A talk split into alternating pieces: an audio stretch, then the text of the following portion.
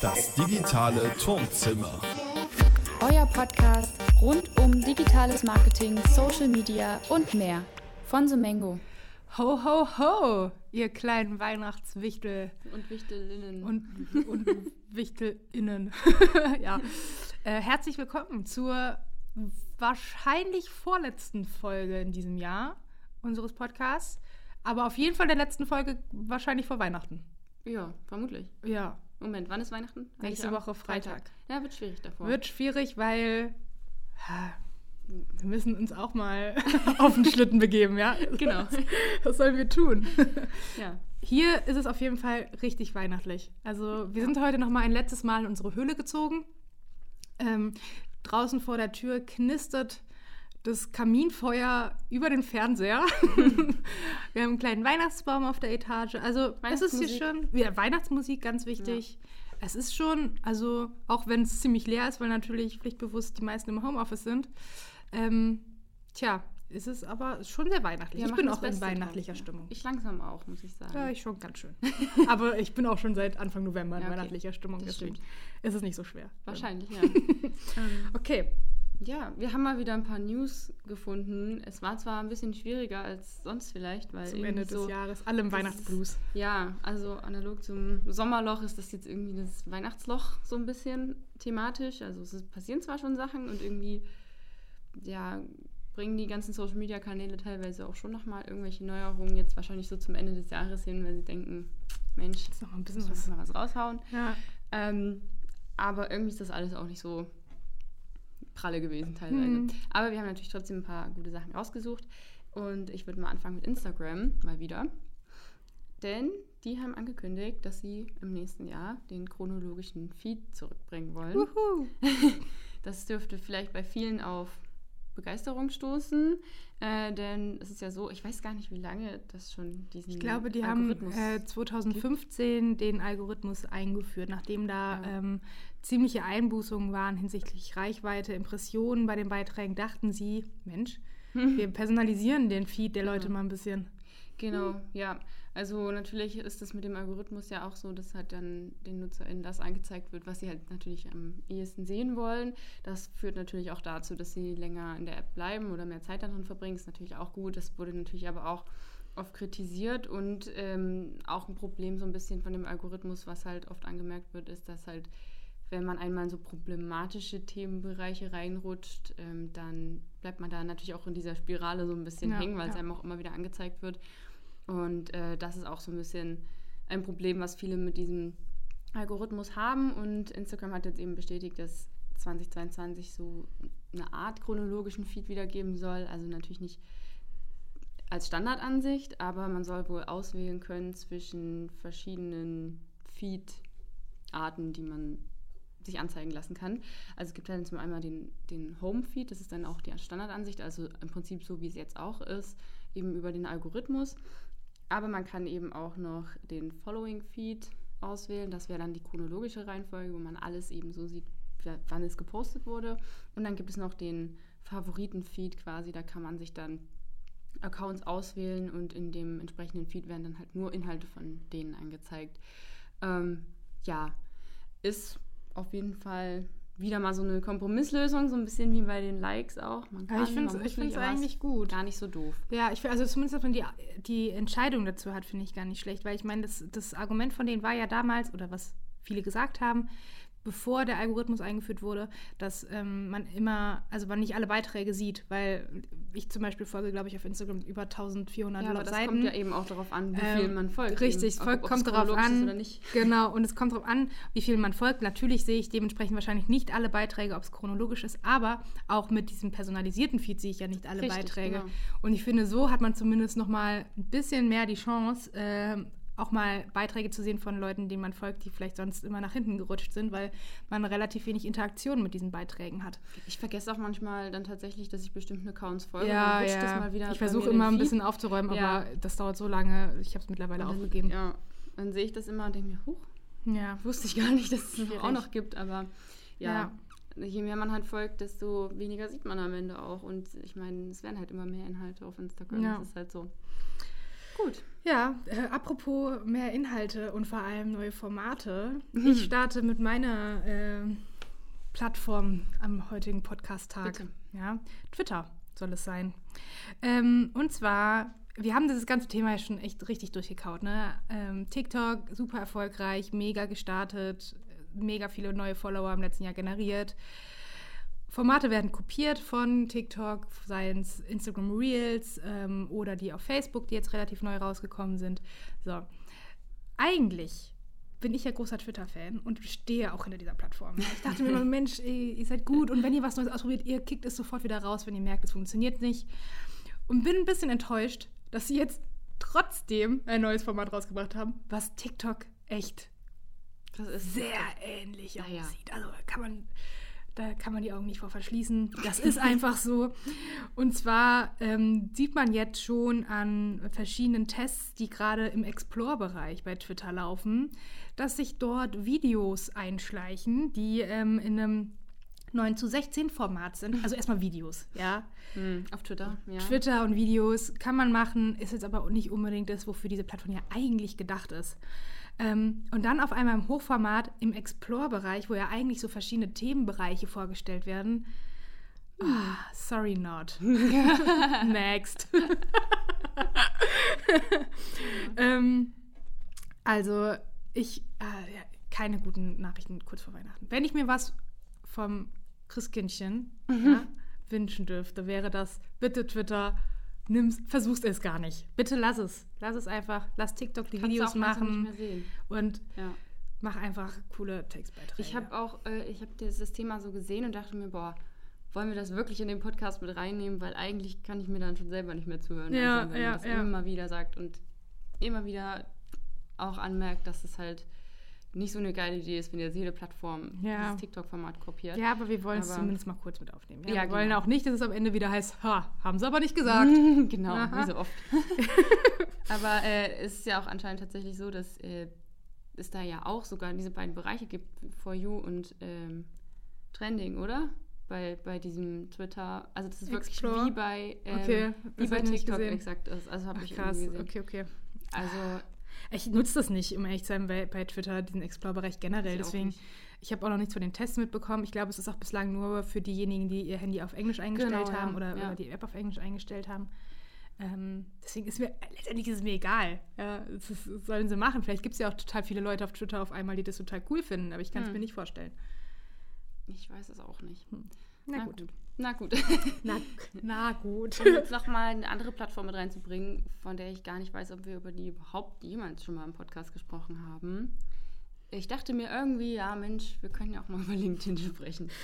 Die verlorenen Kinder. Genau. Wir holen immer- sie alle zu Weihnachten nach Hause. Natürlich, ja. Wir wollen ja auch mal, also, ne, auch die Minderheiten berücksichtigen. Apropos Minderheit, LinkedIn. ja. Überhaupt keine Minderheit, super Nee, viele nicht Mitglieder. mehr, ne? natürlich nicht, aber ähm, ja, nichtsdestotrotz ist es hier immer ein bisschen unterrepräsentiert und das wollen wir Mhm. jetzt natürlich auch nicht. Deswegen habe ich jetzt nochmal was rausgesucht, äh, dass LinkedIn für Creator attraktiver werden will im Prinzip. Also das wollen ja gerade alle Plattformen so ein bisschen. Und da denkt sich natürlich LinkedIn jetzt auch, ja, sind auch gerade auf dem aufsteigenden Ast so ein bisschen. Jetzt lass doch mal die Creator hier irgendwie auf LinkedIn holen und wie können wir die denn irgendwie überzeugen, dass das hier auch eine gute Plattform ist. Ähm, schon im März, glaube ich, dieses Jahr wurde dieser Creator Mode gelauncht äh, auf LinkedIn und ähm, den kann oder können NutzerInnen halt im Profil aktivieren und haben dann halt mehr Möglichkeiten ähm, von LinkedIn eben für Inhalte, genau, Inhalte zu erstellen. Und ähm, darunter fällt jetzt zum Beispiel eben auch neu die Live-Funktion. Also die gibt es ja auch schon länger, aber vorher war es halt so, dass nur ähm, Seiten oder halt Profile mit einer bestimmten Größe beziehungsweise die bestimmte Anforderungen erfüllt haben, eben live gehen konnten. Und jetzt können das aber alle Creator. Also unabhängig davon, wie viele Follower man hat, egal, man kann auf jeden Fall live gehen. Ähm, Genau, und alle ZuschauerInnen, die das dann sehen, die können das dann auch teilen. Und das ist natürlich auch gerade jetzt mit diesem ganzen Aufschwung von Live-Formaten nochmal relativ wichtig, glaube ich auch, dass Absolut. LinkedIn da jetzt auch mal einen Schritt macht und sagt, okay, jetzt müssen wir aber halt auch gucken, dass auch mehr Leute live gehen können. Also zum Beispiel, ich finde, LinkedIn ist klar, also ist eine Plattform, wo sich Leute auch, vornehmlich anmelden, weil sie vielleicht auf Jobsuche sind. Ja. Und wenn du jetzt sagst, du nutzt das mal so ein bisschen Richtung Recruiting ähm, und gehst da vielleicht irgendwie als Unternehmen live und bietest möglichen Interessenten an, äh, dir Fragen zu stellen äh, rund um Arbeit, Bewerbung etc. Ich finde, das sind schon extrem coole Möglichkeiten, die du damit hast. Auf jeden Fall. Genau, und was es noch gibt, ist äh, ein Newsletter-Feature. Also das ist natürlich vor allem sinnvoll für diejenigen, die irgendwie so regelmäßige Inhalte oder regelmäßige, wie zum Beispiel Kolumnen oder sowas teilen. Ähm, denn wenn jetzt äh, jemand sich für diesen Newsletter anmeldet quasi, dann kriegt man halt immer eine Benachrichtigung, sobald halt was gepostet wurde und das ist halt oder selber ein neuer LinkedIn-Artikel veröffentlicht wurde. Und das ist natürlich, glaube ich, auch relativ sinnvoll und Habe ich jetzt Ja, noch nicht bitte. hundertprozentig den Unterschied verstanden, äh, warum, was dann dieser Newsletter ist und was, also du kannst doch theoretisch einfach in der App die Benachrichtigung so einstellen, dass du von, also wie beispielsweise bei Instagram, kannst du ja einstellen, dass du von einem bestimmten Kanal immer eine Bena- Push-Up-Benachrichtigung bekommen möchtest, wenn da ein neuer Beitrag veröffentlicht wird. Ja. Jetzt könnte das natürlich sein, das ist für die Leute interessant, die gegebenenfalls äh, nicht die App auf dem Handy haben von LinkedIn und deswegen, Zum Beispiel, ja. ja, Ja, also ich glaube, gerade LinkedIn nutzen vielleicht eher noch viele über Desktop auch tatsächlich. hm, Also wenn man es halt eher auch im beruflichen Kontext Ja. nutzt und dann halt viel eher am PC. Also mache Ja. ich jetzt auch. Ich habe es zwar auch auf dem Handy und so, aber Ja. ich gehe dann doch eher häufig auch über PC einfach rein. Ja. ja, kann ja auch sein, dass es da noch weitere Features gibt, die halt wirklich Richtung Newsletter gehen, also dass man das noch personalisieren kann, etc. Und das jetzt nicht nur als Sicherlich. reine Benachrichtigung oder so funktioniert. Das schauen wir uns mal an. Ja, Vielleicht. mal schauen. Also ich bin auf jeden Fall Team Live. Das finde ich gut. Ja, ich auch. Okay. Ähm, ich gehe mal ans letzte Thema für den heutigen Gerne. Podcast Gerne. Weihnachtstag. äh, und komme wieder zurück. Jetzt hat Sam so einen kurzen Abstecher zu, zu LinkedIn gemacht, aber ich bleibe bei Twitter. Ich bin da Wie beharrlich. ähm, und zwar habe ich was eigentlich ziemlich Cooles gelesen. Ähm, und zwar fügt äh, Twitter nun, oder will das hinzufügen, ähm, automatische Untertitel für Video-Uploads, also für Videos äh, in Tweets ein. Äh, ist relativ bekannt schon von den anderen Plattformen. Also Instagram hat automatische Untertitel, Facebook hat automatische Untertitel, äh, wird, glaube ich, auch recht viel genutzt. Ähm, mega praktisch hinsichtlich Barrierefreiheit, beziehungsweise auch, äh, wenn man sich anschaut, wie nutzen die äh, User denn überhaupt die Apps, also meistens unterwegs, im Bus, im Bahn oder wo auch immer, ohne Ton.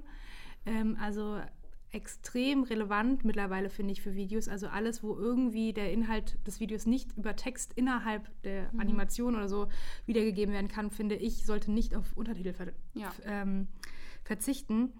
Und umso besser, dass da Twitter jetzt nachzieht, ähm, die ja, wie eben schon gesagt, eigentlich Videos nicht unbedingt so krass im Fokus haben. Also, weil es Video eigentlich eine textbasierte ähm, App ist. Aber natürlich trotzdem ist da Videos super erfolgreich und ähm, werden viel veröffentlicht. Also umso wichtiger.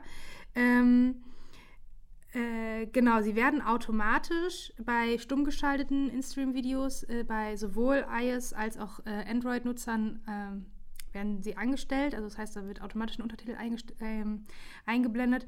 Äh, als Desktop-Nutzer kann man es ein- und ausschalten. Das ist so ein bisschen wie bei Facebook. Da kann man das Ah, ja ja. ebenfalls einstellen, ob man das sehen möchte oder nicht. Es soll die ganzen Geschichten in 37 Sprachen geben. Und ähm, jetzt kommt leider so ein bisschen der Haken an der ganzen Geschichte.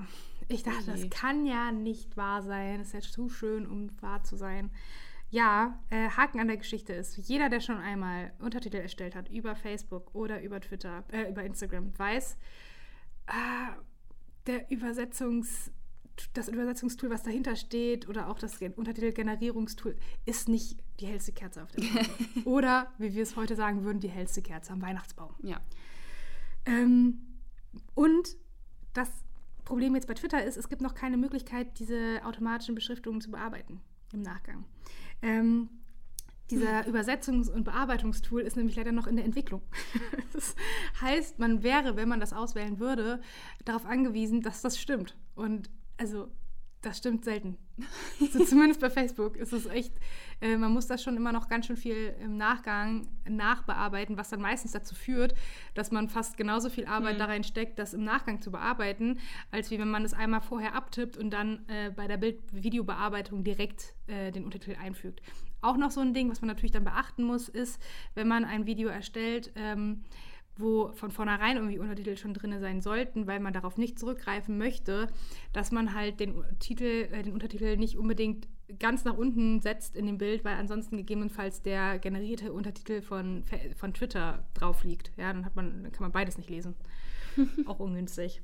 Ja, das ist so ein bisschen die Krux einer Geschichte. Ja, okay, ich sehe schon. Das Ja. ist also noch verbesserungswürdig. Äh, ist richtig. Aber primär finde ich mit Blick auf Barrierefreiheit Mhm. äh, sehr wichtig. Eigentlich fast schon ein bisschen krass, dass sie jetzt erst nachziehen. Das stimmt. Aber ähm, Ja, Trotzdem ich, gut. ich bilde mir ein, ich hätte vorhin ein Video gesehen mit automatischen Untertiteln kurz, Mhm. also beim Durchscrollen, ja. Da stand dann auch, glaube ich, eine Anmerkung dazu von Twitter, dass das halt automatisch generiert ja, wurde. also äh, ich guck mal, bei anderen Plattformen hier TikTok oder sowas, da ist das ja mittlerweile, das hat ja Einfluss auf den Algorithmus, also Ja. ob da Untertitel drin sind oder nicht. ja, es Deswegen- ist auch einfach, also ich, ist, man kann sich halt Sachen einfach oftmals nicht angucken, wenn es ja. keine Untertitel gibt. richtig, richtig. Weil, weil man einfach, wenn man unterwegs ist, ja in den seltensten Fällen da irgendwie sich das eh anhören kann. Ja. Dann liest man halt. Also, genau. also ist schon, schränkt einen dann schon stark ein. Ja, Ja, super. stimmt. Wir gucken mal, ob das noch ein bisschen weiter Aber da es in der Entwicklung ist, oder das Ja. heißt zumindest, es ist in der Wick- Entwicklung, kann man davon ausgehen, dass es Ja. äh, dann noch nachgereicht wird. Wir hoffen es. Naja, das ist doch wenigstens eine schöne Sache bei Twitter. ja, genau. Ähm, und das war's auch schon. Das war's Mit unseren unserer Themen. Weihnachtsfolge. Ja, gar nicht so viel Weihnachtliches. Ja, aber, schade. ja, aber, es, Aber ich bin ja, trotzdem in Weihnachtsstimmung. Ich auch. Heute ist noch Weihnachtsfeier. Da ähm, Digital digitale Weihnachtsfeier natürlich. Ja. Das zweite Mal in Folge. äh, das Elan ist noch ein bisschen überschaubar, aber das kriegen wir hin. Aber ey, immerhin besser als gar keine Weihnachtsfeier. Richtig, richtig. Wir müssen uns einfach den Gegebenheiten anpassen, Genau. würde ich sagen. Das machen wir auf jeden Fall. So wie Twitter mit Ja. TikTok-Videos. Ja. ja. Okay. Naja. Gut, genug gelacht für heute. Richtig. Jetzt Dann vielen Dank. ins Weihnachten. Genau. Schöne Weihnachten. Genau, schöne Weihnachten, stimmt. Bis zum nächsten Mal. Bis dann. Tschüss.